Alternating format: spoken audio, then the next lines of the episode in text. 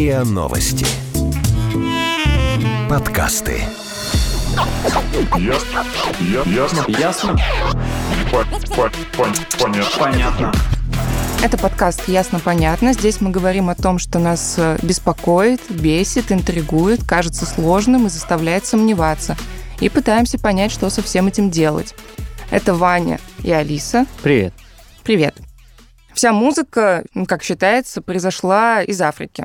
А Она существует э, минимум 50 тысяч лет и распространилась по планете после расселения первых людей. К XI веку уже появились ноты, и поэтому про европейскую музыку до XVI века известно ну, довольно много.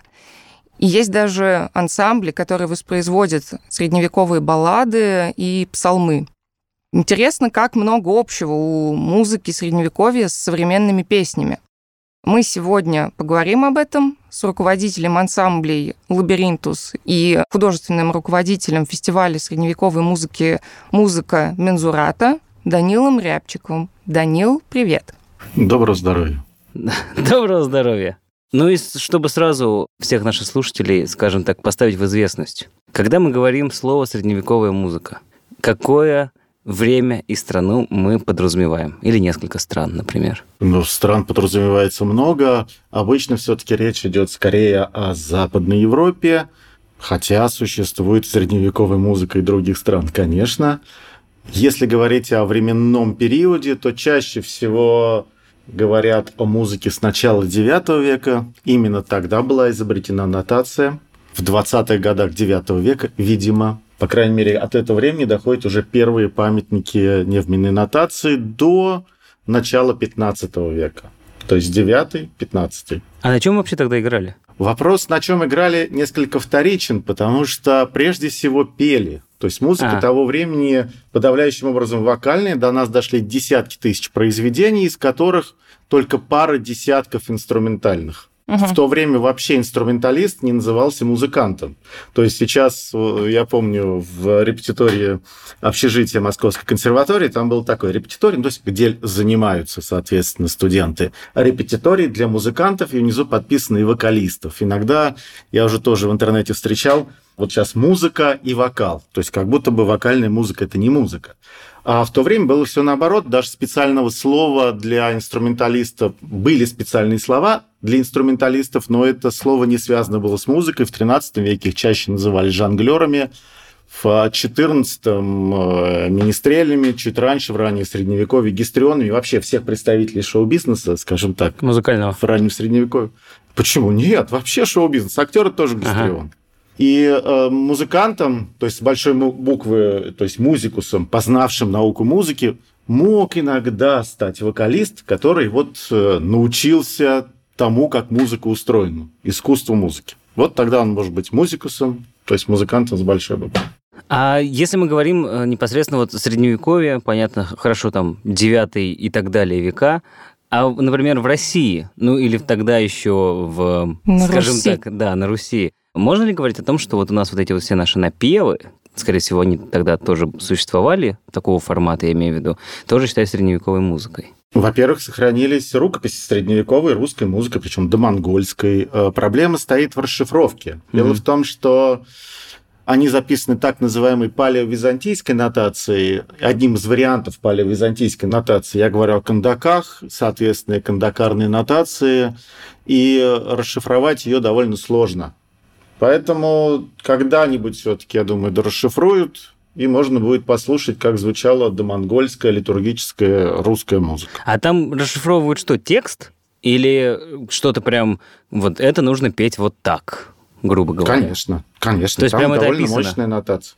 Ну что описано? Там нотные знаки есть. Только не современные наши А. нотные знаки, а другие. Это кандакарные нотации. Там Ага. специальные нотные знаки есть. Они похожи чем-то на знаменные, но как бы совершенно другие. Вы сказали, что в средневековой европейской музыке были жонглеры, которые ее исполняли. Это то же самое, что на Руси были скоморохи, или это немного разные вещи? Да нет, это похожие вещи. Скоморох, э, как бы, вероятно, означал примерно то же самое. Деятель шоу-бизнеса. Просто это довольно часто, когда какое-то явление было условно высоким, потом становится низким-низким совсем. И либо, наоборот, было низким, стало высоким. Например, колесный лир изначально это вообще монастырский инструмент, а потом это вот стал как бы низовым, что ли, народным инструментом. А если мы все-таки говорим про запись? Я имею в виду нотацию, вот это вот все. Насколько сейчас из, грубо говоря, расшифрованного оно соответствует тому, что было тогда? Я просто вот приведу пример. Есть так э, известная вот эта вот история, так называемые роговые оркестры когда, ну, собственно, якобы вот э, раньше играли на инструментах, сделанных из рогов, скажем так. И вот якобы этот звук, который издают эти роговые оркестры, он максимально приближен к той музыке, которую, ну, собственно, слушали тогда. И э, небезызвестный товарищ Теодор э, из мюзика «Этерна», он вот тоже в свое время в каком-то своем интервью говорил, что самое сложное, ну, то есть ноты, они есть, они там 16 века, 17 века, а то, как это сыграно, это уже непосредственно зависит от ну, скажем так, от дирижера, от э, человека, который это, в принципе, играет. И вот насколько в данном смысле то, что мы слышим условно сейчас, как средневековая музыка, и есть то, что было тогда? Или это все просто такой кавер кавером погоняет? Скажите, а вот э, когда мы слышим Бетховена, Глинку, Мусорского, все, что звучало до изобретения звукозаписи, ага. нет большой разницы между Дебюси, это хорошо ответил однажды Норберт Роденкирхен, флейтист знаменитого ансамбля «Секвенция», он приезжал на мой фестиваль, и мы вместе выступали неоднократно, и вот он очень хорошо ответил. Мы не можем вообще как бы ручаться за аутентичность. Аутентичность – это термин, который ну, как бы вообще не стоит использовать. По той причине, что мы не можем ручаться за аутентичность даже произведения Дебюси, потому что существует как бы миллиарды, наверное, вариантов его исполнения вот за все время, что они звучали, ну, миллионы точно. И у нас нет записи какого-то некоторого эталона начиная с эпохи звукозаписи, мы можем всегда к чему-то сослаться. А mm-hmm. мы не знаем, как звучал Бетховен. Мы даже mm-hmm. темпов бетховенских не знаем. Мы не знаем, как звучал Моцарт при Моцарте. Мы не знаем, как звучал Бах при Бахе и так далее. То есть до момента наличия звукозаписи мы никогда не можем сказать, как звучал та или иная музыка. С другой стороны, Гвида Аретинска, Гвида Дореция, который придумал нотный стан, например, большинство названий современных нот, он, когда придумал, говорил вообще, думал о нотации, дал как бы несколько требований, которым должна удовлетворять нотация. С тех пор ни одна музыкальная нотация, в том числе его самого, этим всем требованиям удовлетворить не может, потому что нельзя все подробно описать. Потому что если можно подробно описать, тогда зачем нужно исполнение? И в итоге, как бы подводя к тому, нет, мы не можем ручаться. Никто mm-hmm. не может ручаться за аутентичное исполнение. Это всегда артистический вопрос. Это вот с одной стороны. С другой стороны, важный момент, что вообще музыкальная культура, любая, движется изменениями. Например, Трубадуров записывали через сто лет, ну вот до нас дошли рукописи Трубадурские, прежде всего записаны через сто лет после сочинения. И они все, в том случае, если доходит несколько вариантов произведения, они все немножко разные. Есть еще мини-зингеры, например, и мейстер-зингеры. То есть мини-зингер это более ранние, а вот мейстер-зингер это уже школы, и они пытались записывать, сохранять мини-зингерские мелодии, и записали их там через 100, через 150 лет. И есть несколько мелодий, записанных в рукописях 13 века, и они в 15 Их практически, ну, почти неузнаваемые. То есть особенность музыки изменяться, потому что ее исполняют, ну, артисты, сущность вообще артиста – это что-то менять. Поэтому было тогда исполнять каждый раз одинаково, ну, было бы вообще странно. А вот э, вообще все, что касается средневековой и, ну, вообще какой-то ранней нотации, удалось уже все расшифровать или еще какие-то там остались вопросы? Ой, вопросов всегда много. Нотации, во-первых, э, она не единая. Да более того, давайте посмотрим, с 9 по 15 век. Это речь о шести веках. Давайте посмотрим с 20-го. Если мы отмотаем на 6, это с 15 по 20. Тут-то нотация менялась неоднократно. И тогда менялась. Существовали вообще разные способы нотации. Некоторые сложно расшифровываем. Вот, например, кандакарная нотация. Если уж мы говорим о русской музыке, так она толком вот до сих пор не расшифрована. частично какие-то знаки расшифрованы, но вот окончательного варианта нет. А даже если мы говорим о том, что ладно, окей, были разные нотации, а вот с точки зрения, например, тех же стилей, Сейчас, грубо говоря, в современном мире, особенно я помню, когда в школе я учился, там э, мы музыку разделяли по стилям очень, очень четко. Это вот рэп, это рок, а это, не знаю, попса. Сейчас все немножечко смазалось, но тем не менее основные направления и стили музыки все равно остаются более-менее понятными, хотя бы в рамках. Вот с точки зрения музыки того времени, если она в основном была все-таки вокальной, наверное, там было такое разделение? Условное, опять же. Важный момент. Мы не знаем, была ли та музыка вокальная. Вопрос в том, что какая музыка до нас дошла. Если посмотрим в источники, не музыкальные, постановления городские, то мы видим, что запрещали музыкантам играть в тавернах, потому что была какая-то непотребная музыка, были ограничения на свадебную музыку. Проблема в том, что мы от 13-14 века не знаем ни музыки, ни свадеб, ни таверн. Э, народная музыка сохранилась более-менее только одна рукопись, и это рукопись флагелянтов, то есть люди шли по улицам европейских городов в XIV веке, били себя бичами и пели песни. Один монах решил это записать. Это все, что мы имеем от народной музыки Средневековья. То есть до нас дошел очень небольшой пласт того, что реально звучало. Мы не знаем, что там звучало на площадях, мы не знаем, что звучало в тавернах. Мы знаем только то, что было записано в скрипториях. По большей части это музыка, звучавшая при дворах, это музыка, звучавшая в монастырях, это музыка, звучавшая в соборах. Светская в том числе. Если вот мы все-таки говорим, что вот ничего там непонятно, что там играли, а вообще, в принципе, много до современного, там, до 2021 года дошло источников, в принципе. И если, например, понятно, сколько дошло, то известно ли, сколько утеряно в том числе? Мы можем сказать, что утеряно очень много. Например, при сравнении мы знаем, что в Англии до распуска монастыря Генрихом VIII церковь владела ну, большим просто числом имущества, земель. Было очень много рукописей, мы знаем, что они сжигались. Музыкальные рукописи во время распуска монастырей в XVI веке. Мы знаем, что некоторые рукописи погибли уже позже, во время Второй мировой войны.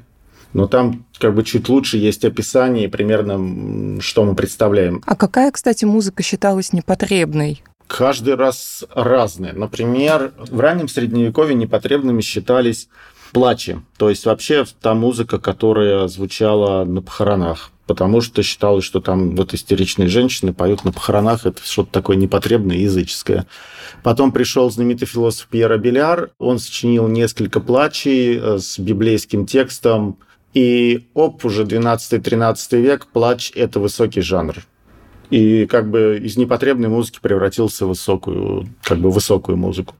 Если говорить о текстах, то тексты самые разные есть. Э, блестящие трубадурские произведения с матом, французские произведения высокого стиля, с такими вещами, которые сейчас в эфир нельзя произнести. Произведения монастырские, которые почем зря ругают Папа Римского, епископов и прочее. То есть вот эти вот градации, что можно, что нельзя, ну, с веками сильно менялись, и особенно сильно они менялись, когда была реформация и контрреформация.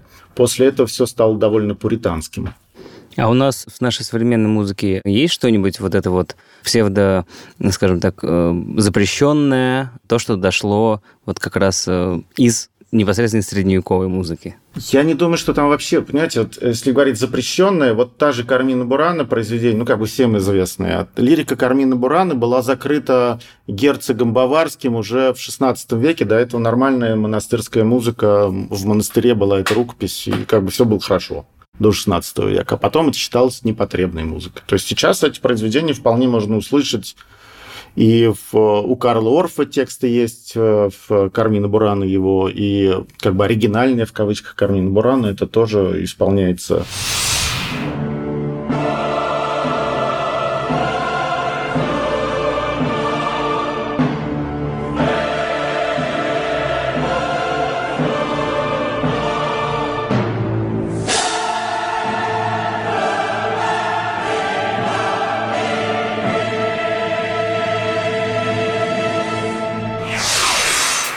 если мы все-таки возвращаемся уже к каким-то конкретным именам условно и каким-то конкретным названиям произведений, был ли, ли в то время свои, э, ну, скажем так, э, суперзвезды, в том числе, я имею ну, в первую очередь, музыкальные, конечно. Естественно, но нам нужен какой-то количественный критерий. Как мы определим? Давайте А, какой-нибудь звезда. топ-5. Ну вот даже чтобы сделать топ-5, мы как их будем определять? Сейчас, например, хит-парад – это количество прослушиваний Прослушиваний, да. э, в стриме. Мы не можем определить количество прослушиваний. Если мы хотим смотреть количественно, у нас как бы есть только один критерий – это количество дошедших рукописей. Сомнительный, но интересный. То есть, если какое-то произведение дошло до нас в большом количестве рукописей, вероятно, оно было Его больше популярно. любили Ну, и сохраняли. Представляете, что значит вообще сделать средневековую рукопись с нотами? Я обычно сравниваю, что любая нотная рукопись это такой либо Олимпиада, либо голливудский блокбастер по стоимости. Потому что, например, для того, чтобы сделать 4 листа условные А4, ну там или побольше А4 Мгм. рукописи стандартной, требовалась одна корова. Потому что делали из пергамента листы. И поэтому рукописи крупные, музыкальные, это громадные стада. На Библию требовалось совершенно фантастически, то есть речь о 100 головах шла, там 200 головах, чтобы просто про Библию сделать. Это уже само по себе довольно дорого. Потом это нужно было дубить кожу, делать пергамент, после этого его как бы разрезать на листы, потом линовать, потом переписчики, писцы пишут текст. Специалисты которые могут записать нотацию, их не так много, они записывают э, нотацию. Потом замечательные миниатюристы рисуют красивые миниатюры. Это безумное дорогое удовольствие. И вот это вот безумно дорогое удовольствие, если доходит до нас какое-то произведение там в четырех-пяти рукописях, ну, точно кто-то сильно, кому-то было это очень важно записать. А, Есть такой сериал, называется «Чудотворцы». И там во втором, во втором сезоне была история как раз про средневековый маленький город, и у них там в какой-то из серий был якобы фестиваль. И приезжал, а, ну, музыкальный фестиваль, и приезжал один музыкант, который говорит, я сейчас буду играть свою новую программу. И просто вышел и что-то орал. Ну и, соответственно, все такие, о, где хиты? Вот, и потом он просто достал лютню, поиграл на ней, и там все повеселились. С точки зрения все-таки реальности и там не какого-то сериального юмора, проходили ли такого формата концерты вообще в принципе в те времена? И если да, то как они выглядели? Народ собирался, пел? Слушал. Много совершенно раз... вариантов. Вот мне в голову два приходит. Например, роман Фламенко на окситанском языке, там, условно, трубадурский, 13 века, говорил там, что одновременно на празднике звучало 100 музыкантов. Но если мы представляем 100 музыкантов, это они играют вместе. Сейчас симфонический оркестр, а тогда это, скорее всего, подразумевалось, что это 50-100 различных музык в разных частях города, разных частях зала могло звучать. И это было тогда нормально. Другой вариант, который мне приходит в голову, это 14 век, министрельские школы, так называемые. Но слово «школа», тогда вообще выражение «держать школу», это означало на нескольких языках европейских, ну что-то вроде как проводить конференцию, съезд. И министрели собирались в течение там 60-70 лет в 14 веке ежегодно, а то и по несколько раз. Вот большей части в нижних землях, то есть север Франции, нижние земли, Бельгия, Нидерланды современные. И там обычно город привечал с радостью вот этих всех министрелей с разных стран. Они платили им, чтобы исполнялись такие эпические произведения, и в основном это проводилось в клуатрах церквей. И иногда эти же люди выступали в тавернах по городу, иногда эти люди выступали на открытых площадках по городу. Проблема в том, что мы совершенно не знаем, что они там играли чему, собственно, учили. Вот то, что в монастырях эпосы, вот некоторые дошли. И то как бы с трудом восстанавливается. А я читала, вот, по-моему, кстати, в вашей статье про историю Гаудамус Игитур, то есть вот этот студенческий гимн, который знают по всему миру. Насчет этого гимна очень много есть ошибок о ее происхождении. Как вообще Гаудамус Игитур стала гимном студентов? Это довольно поздняя история. Стал гимном студентов уже речь в 18 веке, но текст, два куплета, по крайней мере, восходит к тексту 13 века английскому. По крайней мере, это вот самый ранний момент, когда это удалось найти.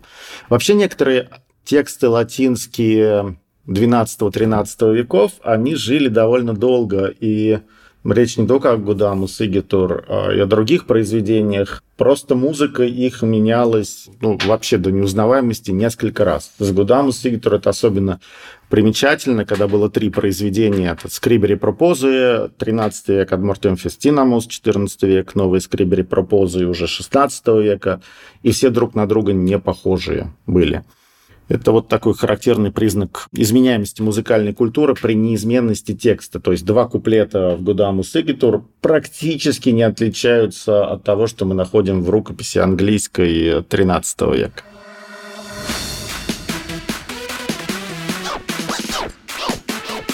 Ясно? Понятно.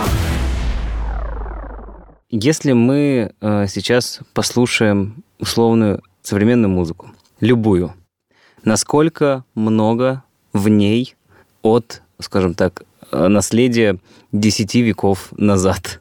Ну, что-то, что-то, наверное, можно найти. Был такой в начале века русский журнал в интернете.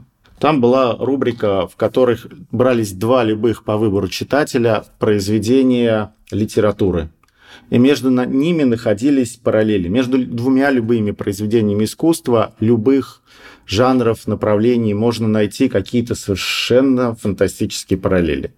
Люди используют ноты, ноты те же самые, условно. Ну, понятно, у нас есть 7 нот всего. Ну да. Есть феномен песни. Вот это вот удивительная вещь. Она довольно не банальная. Люди поют.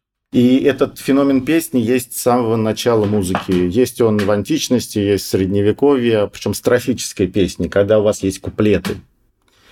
И вот эта вот куплетная песня, казалось, тоже не банальная вещь. Она существует, как получается, едва ли не у всех народов, не, едва ли не во все времена. Вот этого будет общего и с XIV веком, и с XXI. Ну, вы, когда вот слушаете современную музыку, даже у вас же есть наверняка какие-нибудь э, группы музыкальные, не обязательно отечественные, там, может быть, что-нибудь из, там, не знаю, 60-х, 70-х, какой-нибудь классика рока, та же.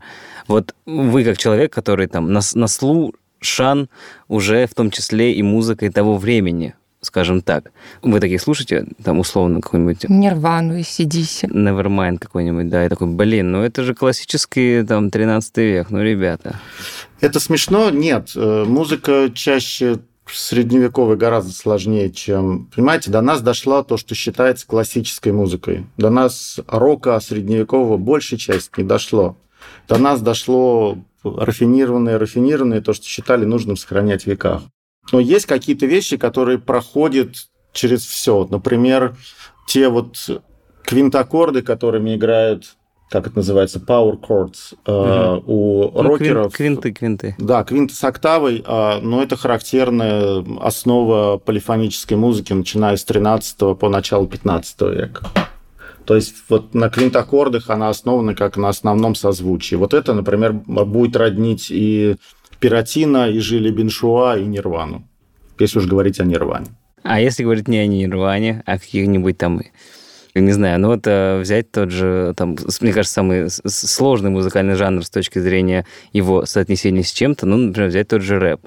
Вот э, в рэпе есть что-то средневековое? Я сейчас я скажу, например, Моргенштерна. Да не обязательно. А, в рэпе Какой есть. Рэп? Смотрите, вот неожиданно на фестивале, буквально, который закончился, я как бы всегда спрашиваю, что такое средневековый вокал.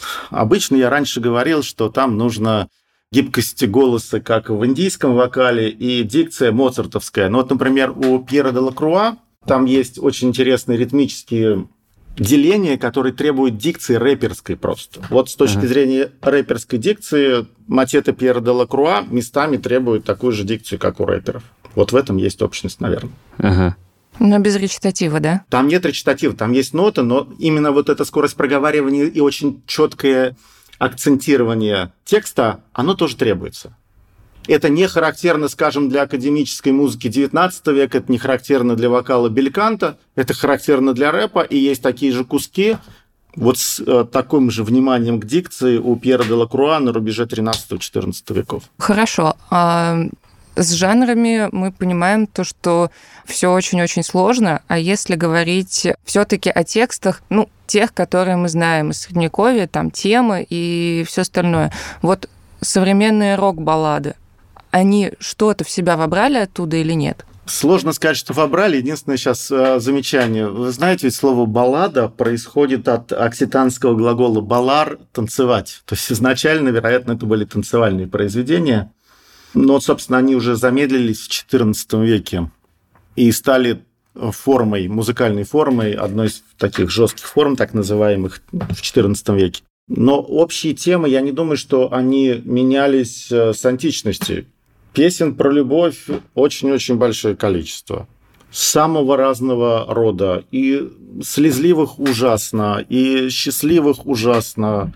И это, опять же, если мы посмотрим какие-то угорицкие гимны, мы возьмем что-то из э, Древней Греции и посмотрим на тексты французов-труверов, например, 13 века, или Гильем де Машо, мы найдем немало общего. А в рэпе вот, например, читают там про оружие, деньги и женщин.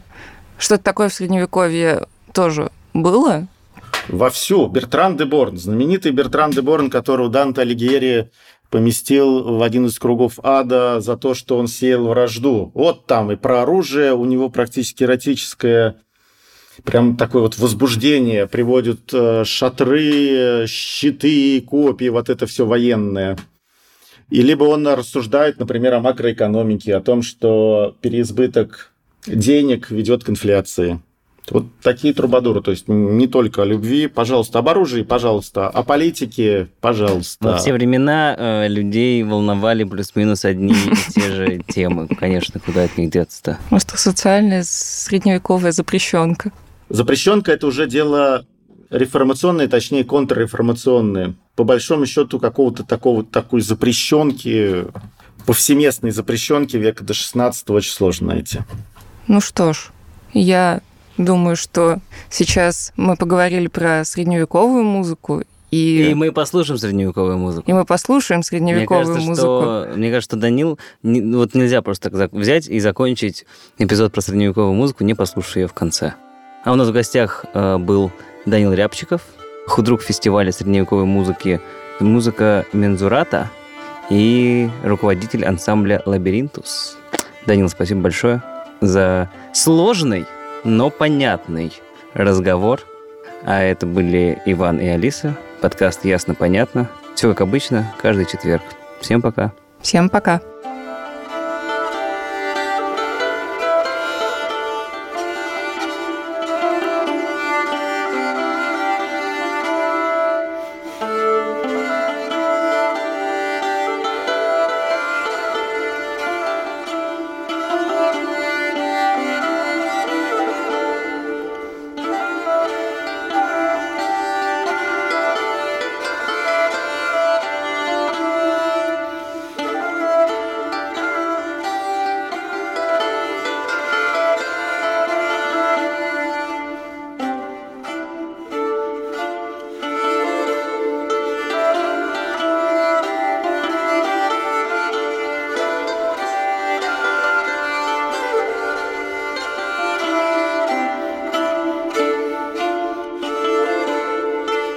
Подписывайтесь на подкаст на сайте ria.ru в приложениях подкаст с Web Store и Google Play.